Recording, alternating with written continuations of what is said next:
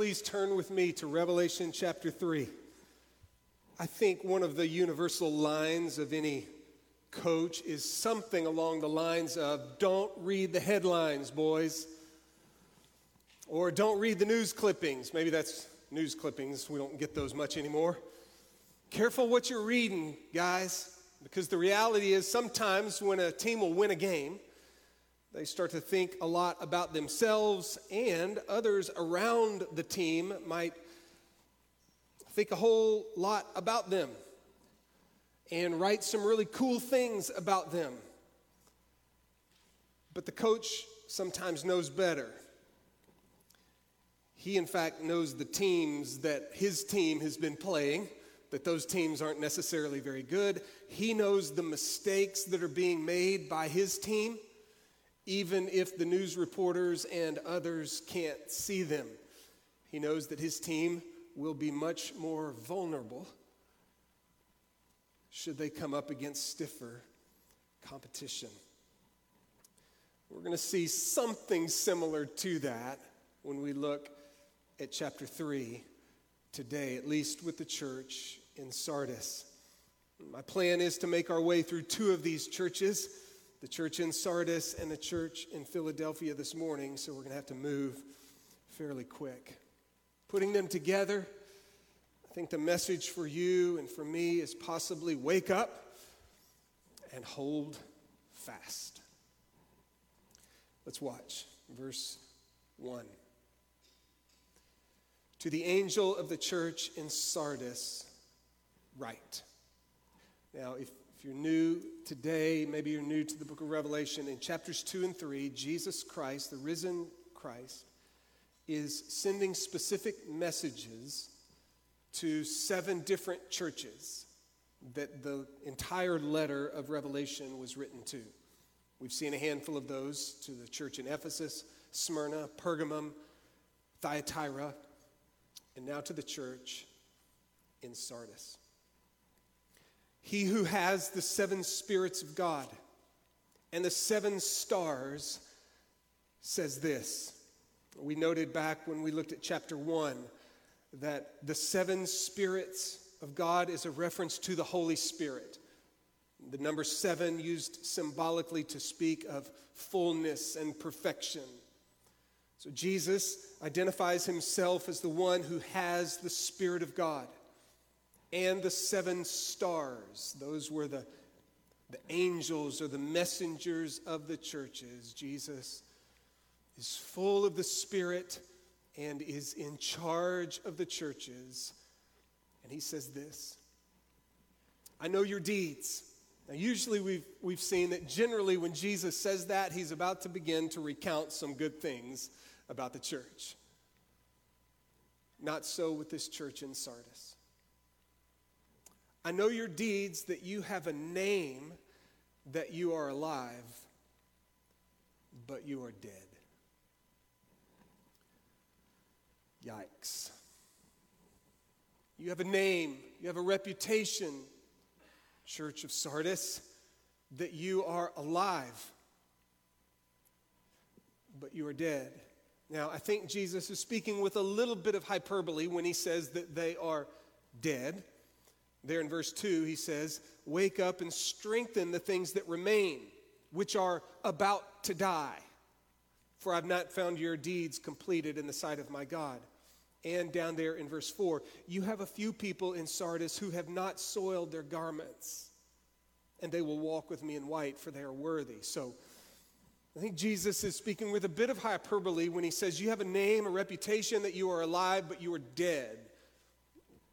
It appears he means you're real close.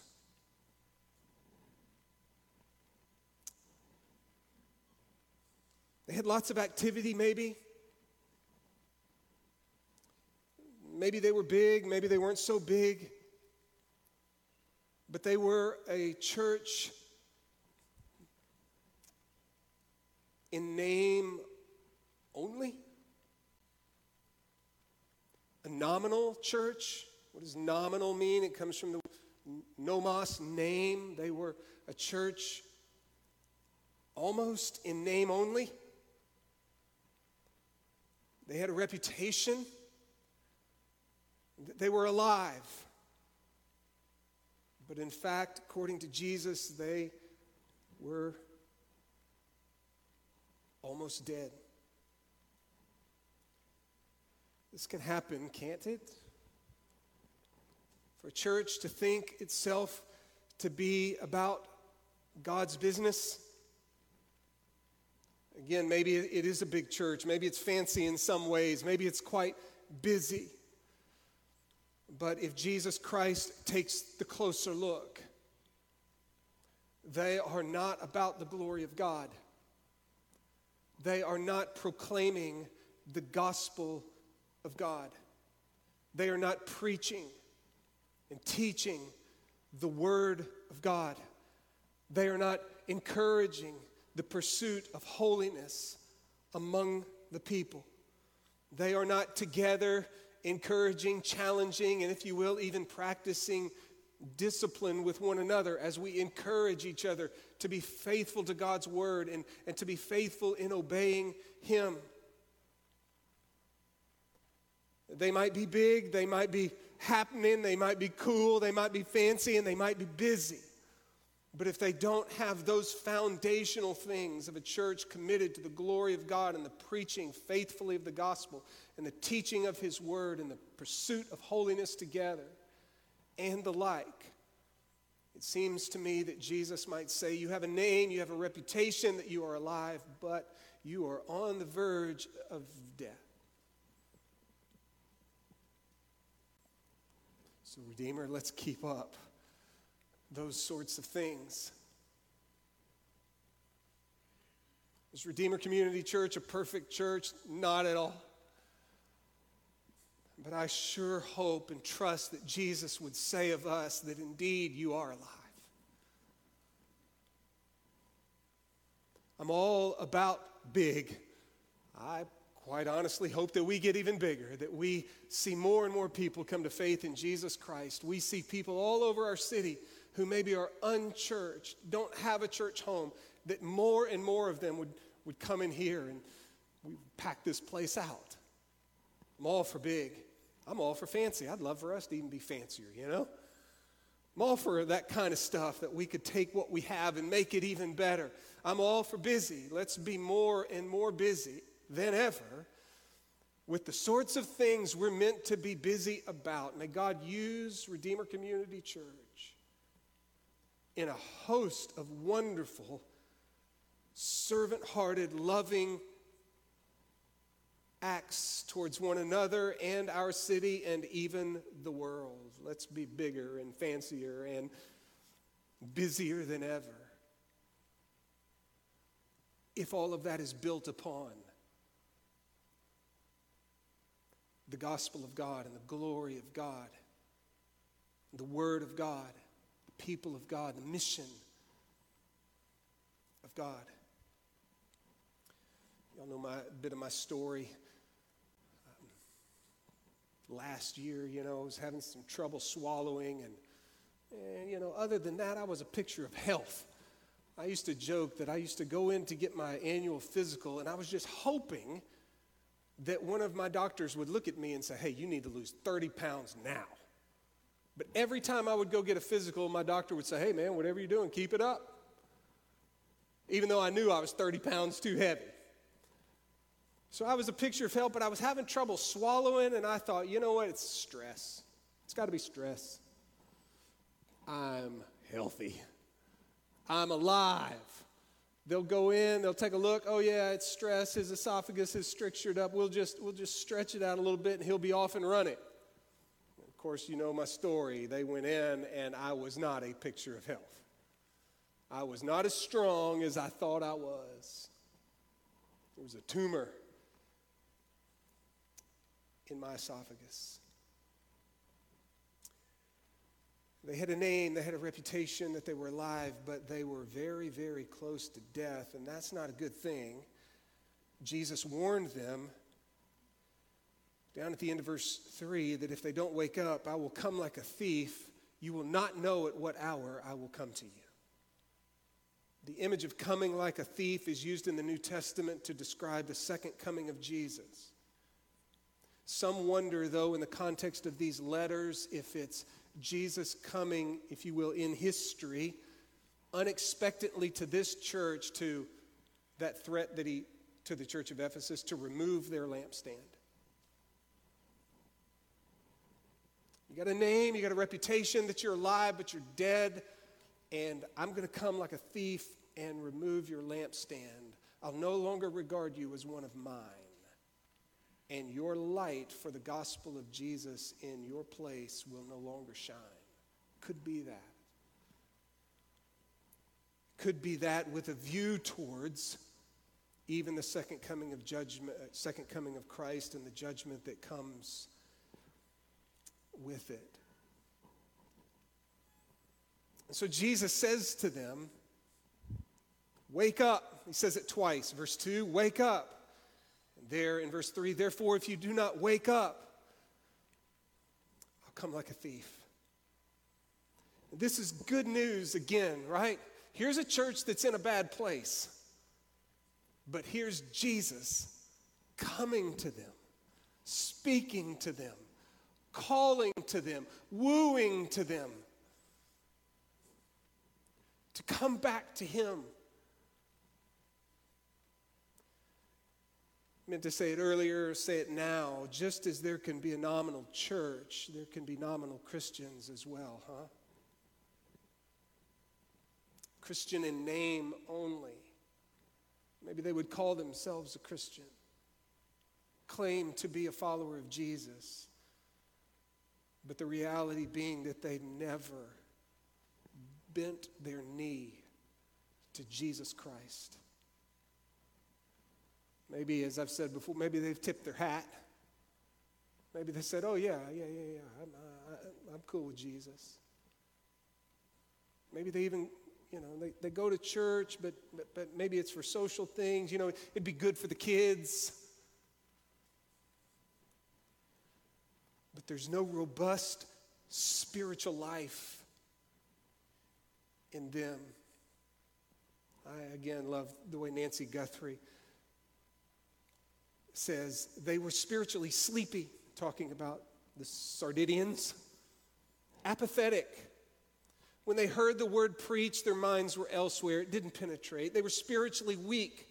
Whenever they felt any urge to vigorously pursue life in Christ by meditating on or memorizing scripture, getting up early to pray, sharing Christ with their pagan neighbor, or fighting that sin that they give into over and over again, they decided to lie down until the urge passed. They had a loss of appetite, no hunger for God's word, no desire to learn anything new or to rigorously apply what they already understood quite clearly.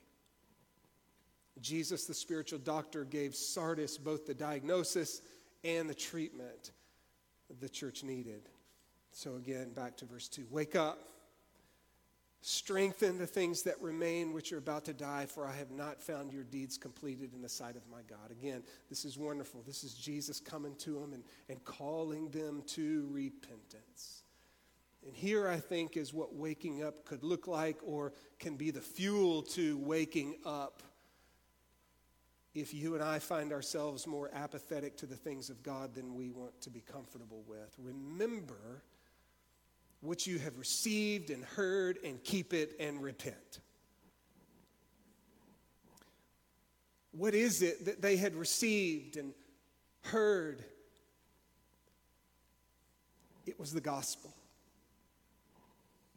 It seems to me and to others that Jesus is saying to the church of Sardis, to, to the apathetic believers at Sardis who needed to wake up. Well, how do I do that? You remember what you received and heard. Remember the gospel. Remember the gospel. It's the gospel that can kindle our hearts afresh for love for Christ, His Word, his people, his cause. Remember the gospel.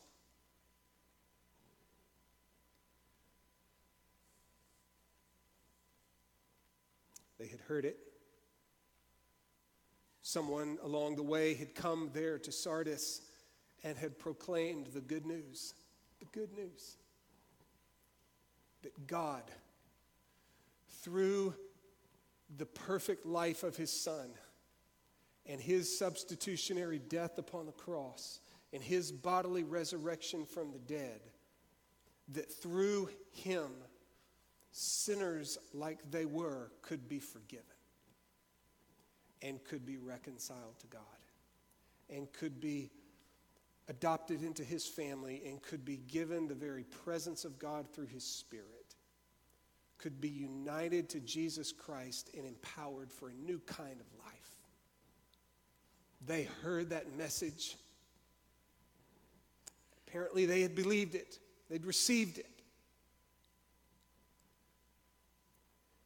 And yet, for whatever reason, they had begun to grow apathetic and they're called upon to wake up, they're called upon to, to remember that amazing message of the grace of God, the love of God, the mercy of God, the kindness of God through Jesus Christ.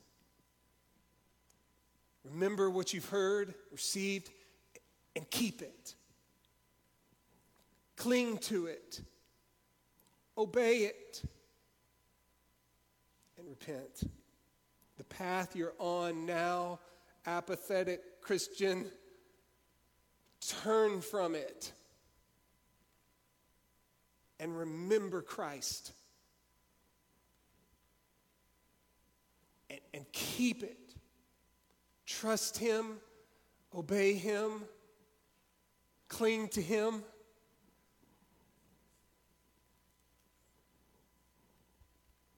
And there's promise in this. At least, well, here it is down in verse 5. Verse 4. You have a few people in Sardis who have not soiled their garments, and they will walk with me in white, for they are worthy.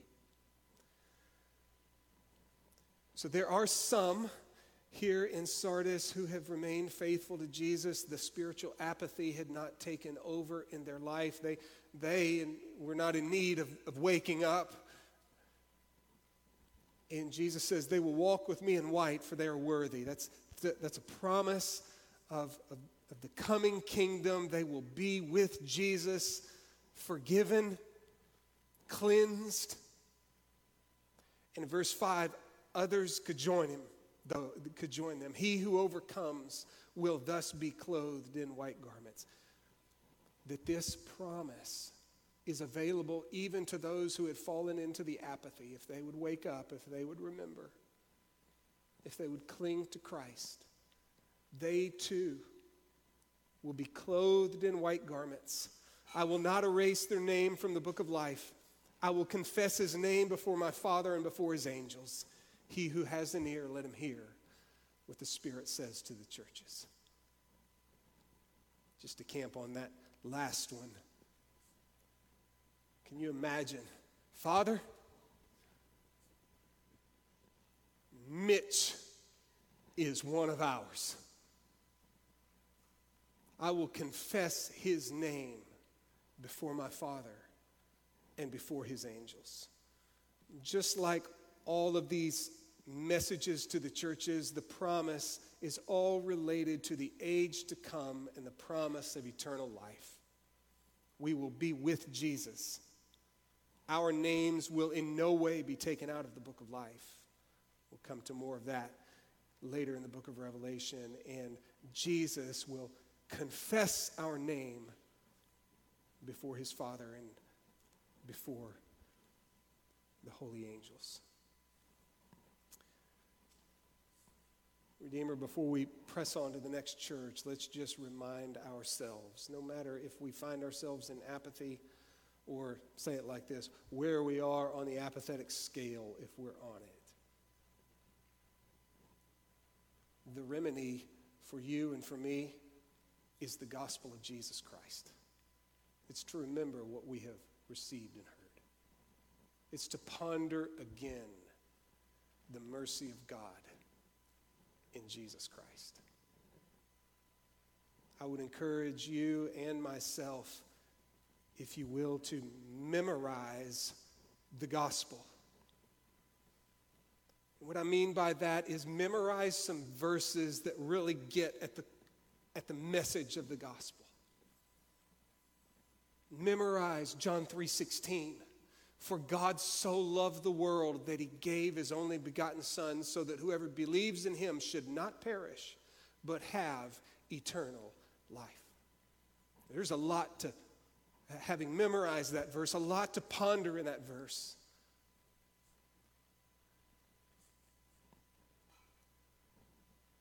That is glorious and can warm our hearts. Memorize 2 Corinthians 5, verse 20. But God made him who knew no sin to be sin on our behalf, that we might become the righteousness of God in him.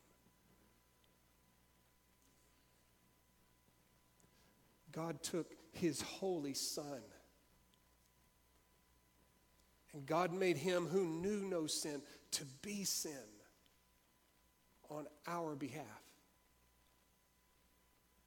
That we, who are sinners, might become the righteousness of God in him. How wonderful.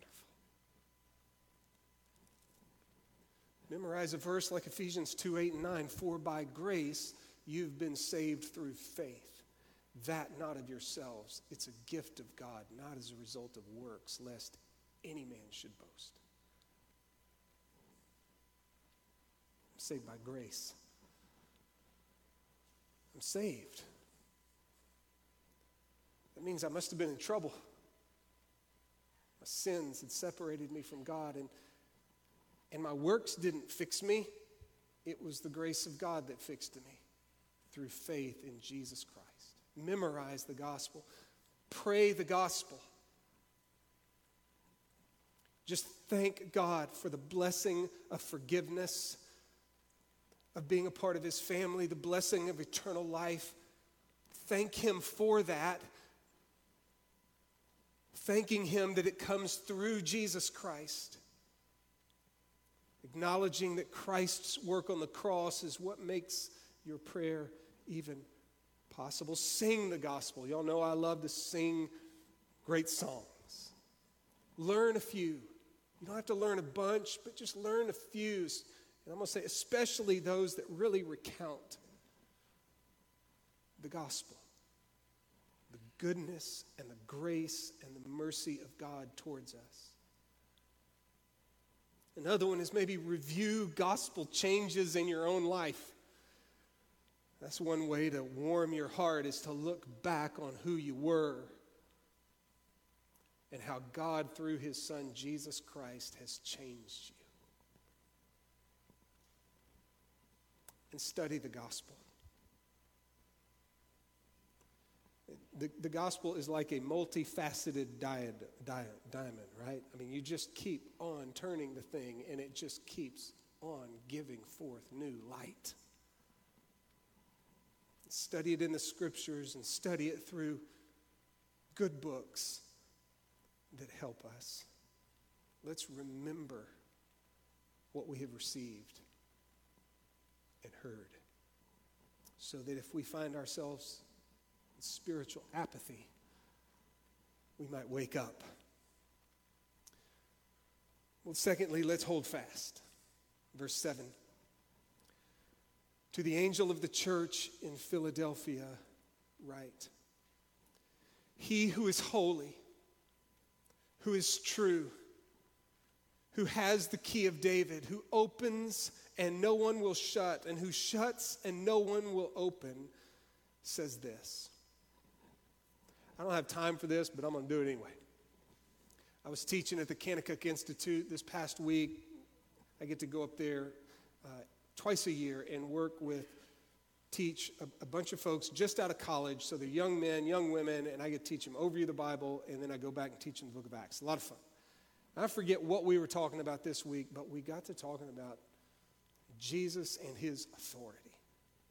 We we're talking about the Gospel of John and his great I am statements in the Gospel of John. If you're familiar with the Gospel of John, Jesus has a number of powerful, authoritative statements about himself.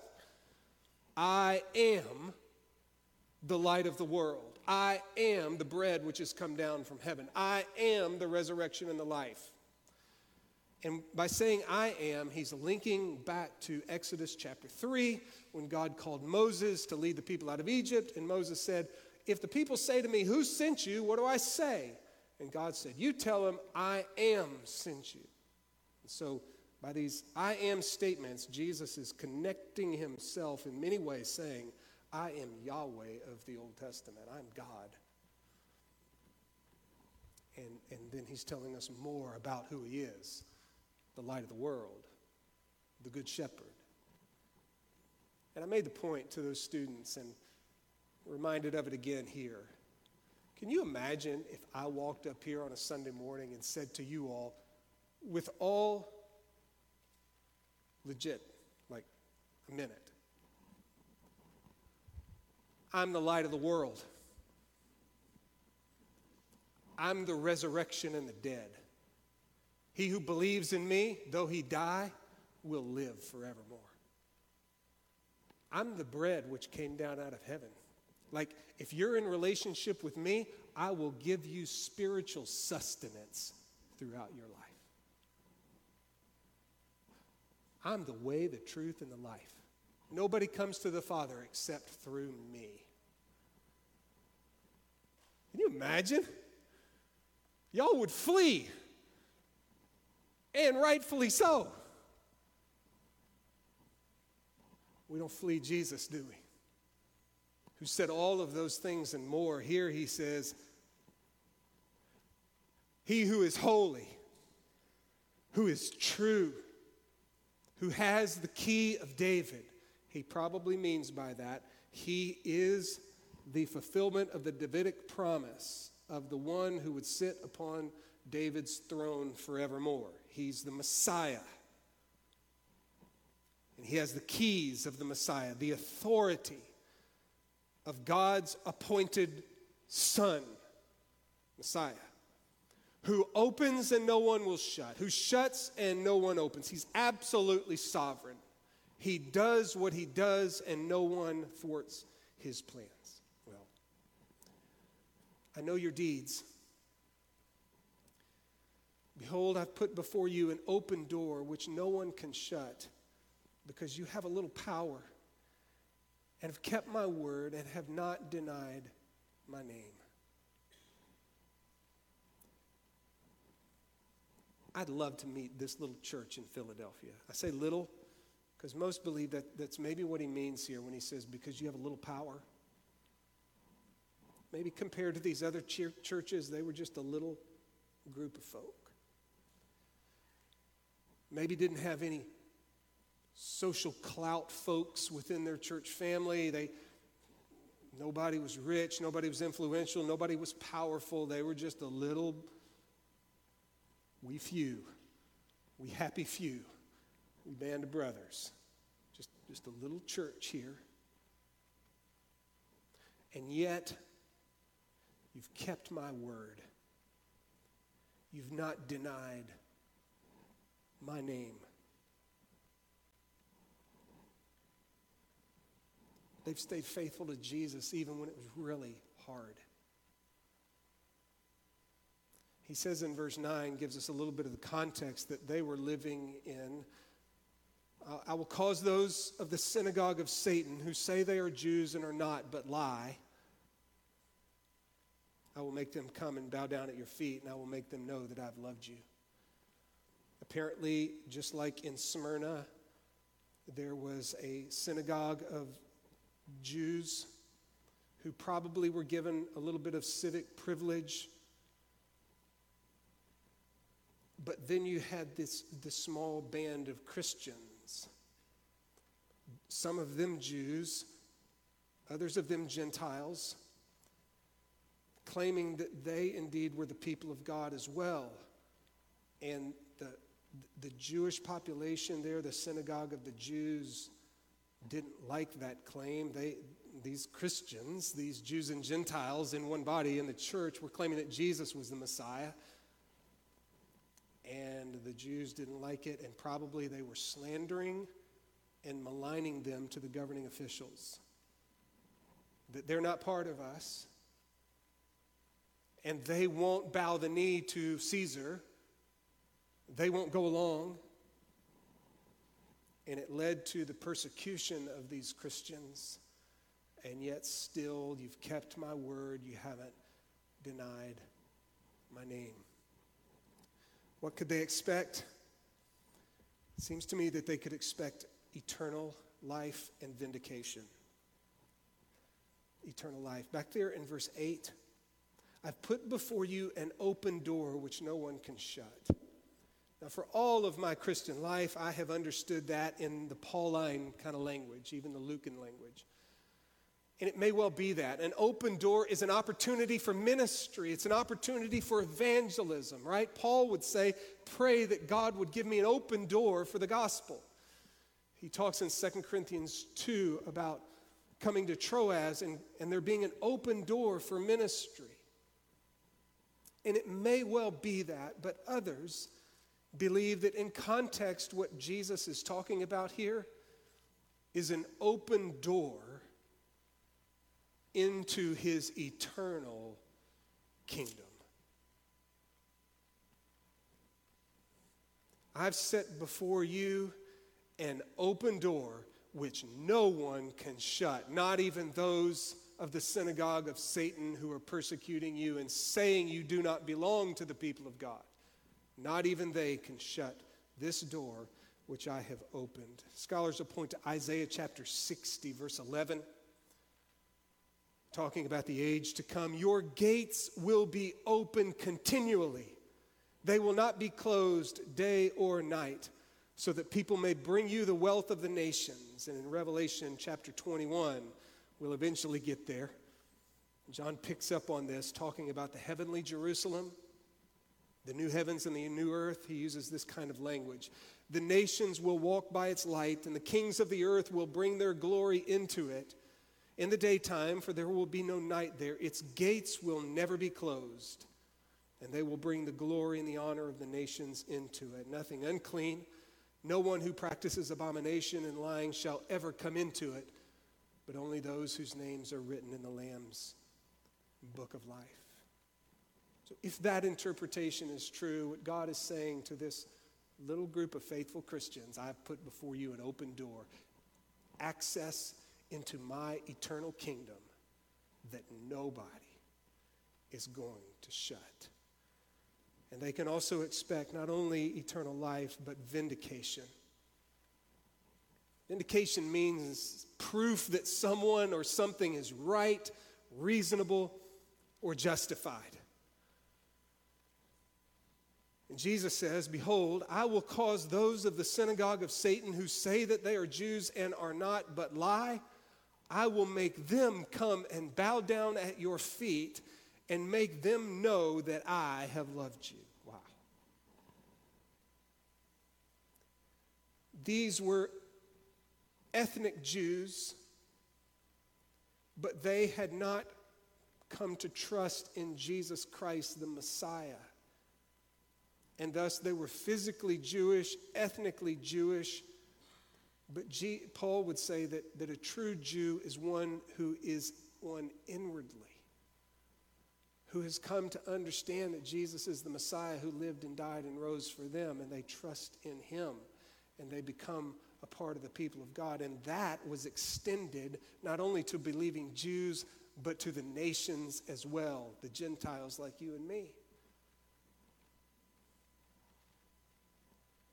What's interesting is in Psalm 86 and in other passages in Isaiah, he would speak to the nation of Israel, the faithful nation, and it would predict a day when the Gentiles would come and bow down before Israel. And yet, here Jesus somewhat flips that for these who say they are Jews and are not true inward Jews, that indeed they will be the ones who will bow down at the feet of Christians. And they will know that Jesus has loved them. This little church with little power that had believed in Jesus and trusted in Jesus and clung to Jesus and kept his word one day they will be shown to be right and justified in their belief and in their obedience to Christ. Well, that's coming. But until then, verse 10 because you have kept my word, the word of my perseverance, they persevered in trusting in Jesus, obeying Jesus, even when it's hard. I will also keep you from the hour of testing, that hour which is about to come upon the whole world to test those who dwell on the earth. It's already 11:38. It's getting real close to time to go. Some believe that this is a reference to a pre-tribulational rapture of the church. I grew up with that teaching, was schooled in that teaching that that the hour of testing that is coming upon the whole earth that Jesus is speaking here of the future 7-year tribulation period and that when he says I will keep you from that it's a reference to Jesus taking his church away into heaven before the tribulation begins. It could be that. I'm reading a wonderful commentary, commentary by Buist Fanning. He's a New Testament scholar at Dallas Theological Seminary, and he believes it to be that position. I, I don't anymore. I believe, as I've already said and will continue to say throughout this series, that, that the tribulation, if you will, began at the first coming of Christ and will go until his entire, and will go the entire way until his second coming. It will certainly, it seems to me, increase in severity the closer we get to the coming of Jesus.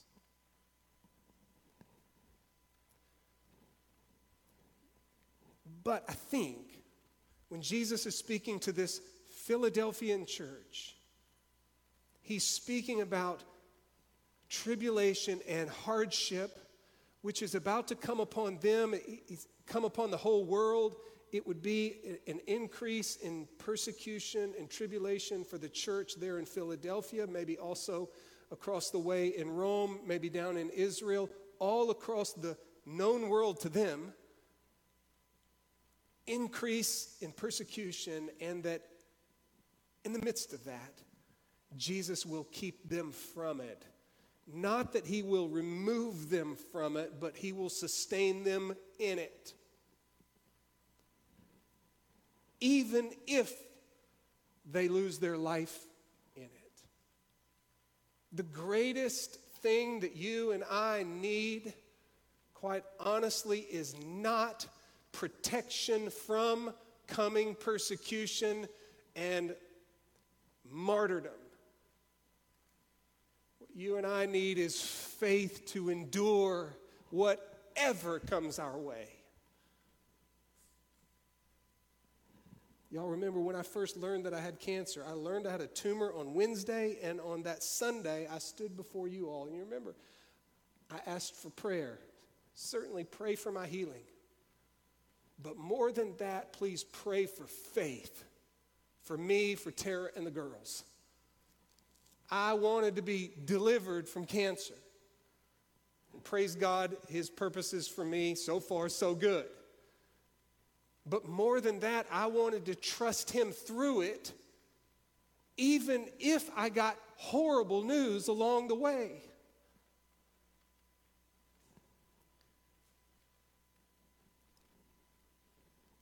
hardship comes your way and mine, and maybe it's going to come more and more. What you and I need is to cling to Jesus in that. And so, to be kept from the hour of testing, I think Schreiner is right. It's to be preserved from committing apostasy as we continue to live in the world. What is apostasy? That would be you or me going through a hardship persecution, tribulation for the sake of Christ, not liking it so much that we turn our back on Jesus and say, He's no longer worthy of me following Him, trusting Him, obeying Him, worshiping Him. I'm done with Jesus. That's the danger in the hardships of life to say, God doesn't love me, He's not in control. Why would He allow cancer into my life? I don't trust Him anymore. I've served Him for so many years and He would do this, I'm out. Or to be following faithfully, following Jesus, and your family members or your friends or your neighbors or the people you work with do not like Christ at all and they malign you, they slander you, they say all kinds of evil about you because of Christ, and you say, I don't want that anymore. I don't, I'm not going to follow Jesus anymore. He's not worthy of my worship. He's not worthy of me to be faithful to him. I'm out.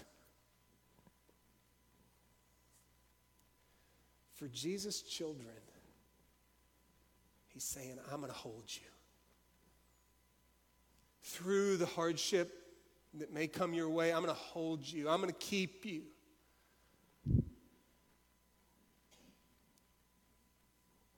Christ will hold me fast. You heard that song? When I fear my faith will fail, Christ will hold me fast. When the tempter would prevail, he will hold me fast. I could never keep my hold through life's fearful path, for my love is often cold. He must hold me fast. He will hold me fast. He will hold me fast. For my Savior loves me so, he will hold me fast. Those he saves are his delight. Christ will hold me fast. Precious in his holy sight, he will hold me fast. He'll not let my soul be lost. His promises shall last. Bought by him at such a cost, he will hold me fast. For my life, he bled and died. Christ will hold me fast. Justice has been satisfied. He will hold me fast. Raised with him to endless life, he will hold me fast till our faith is turned to sight when he comes at last. Verse 11 I'm coming quickly. Hold fast what you have so that no one will take your crown. He who overcomes, I will make him a pillar in the temple of my God. I think Maybe there's a contrast here. You, are a little, you're a little group. You're just a little Christian with little power, and yet I'm going to make you a strong pillar in the temple of my God, which, as we get there in Revelation 21 and 22, the temple is apparently the whole universe in which God is going to dwell, including the new heavens and the new earth. You're going to be there. You're going to be a pillar in the temple of my God and he will not go out from it anymore. And I will write on him the name of my God and the name of the city of my God, the New Jerusalem, which comes down out of heaven from my God, and my new name. It's time to go. Whatever that is, that sounds really, really good. And now, again, in all of these letters, Jesus promised to the overcomers, to those who, who continue to trust him and hold fast to him, it's eternal life with him forever.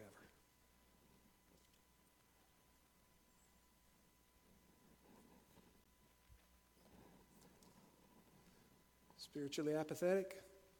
Wake up. How? Remember what you received and heard. Ponder again and again the mercy of God through the gospel of Jesus. And hold fast. We're just a hold fast. May God give us grace to hold fast until he comes.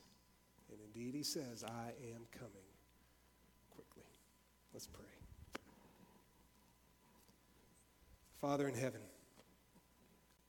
take your word, please, and bring forth much fruit in our lives.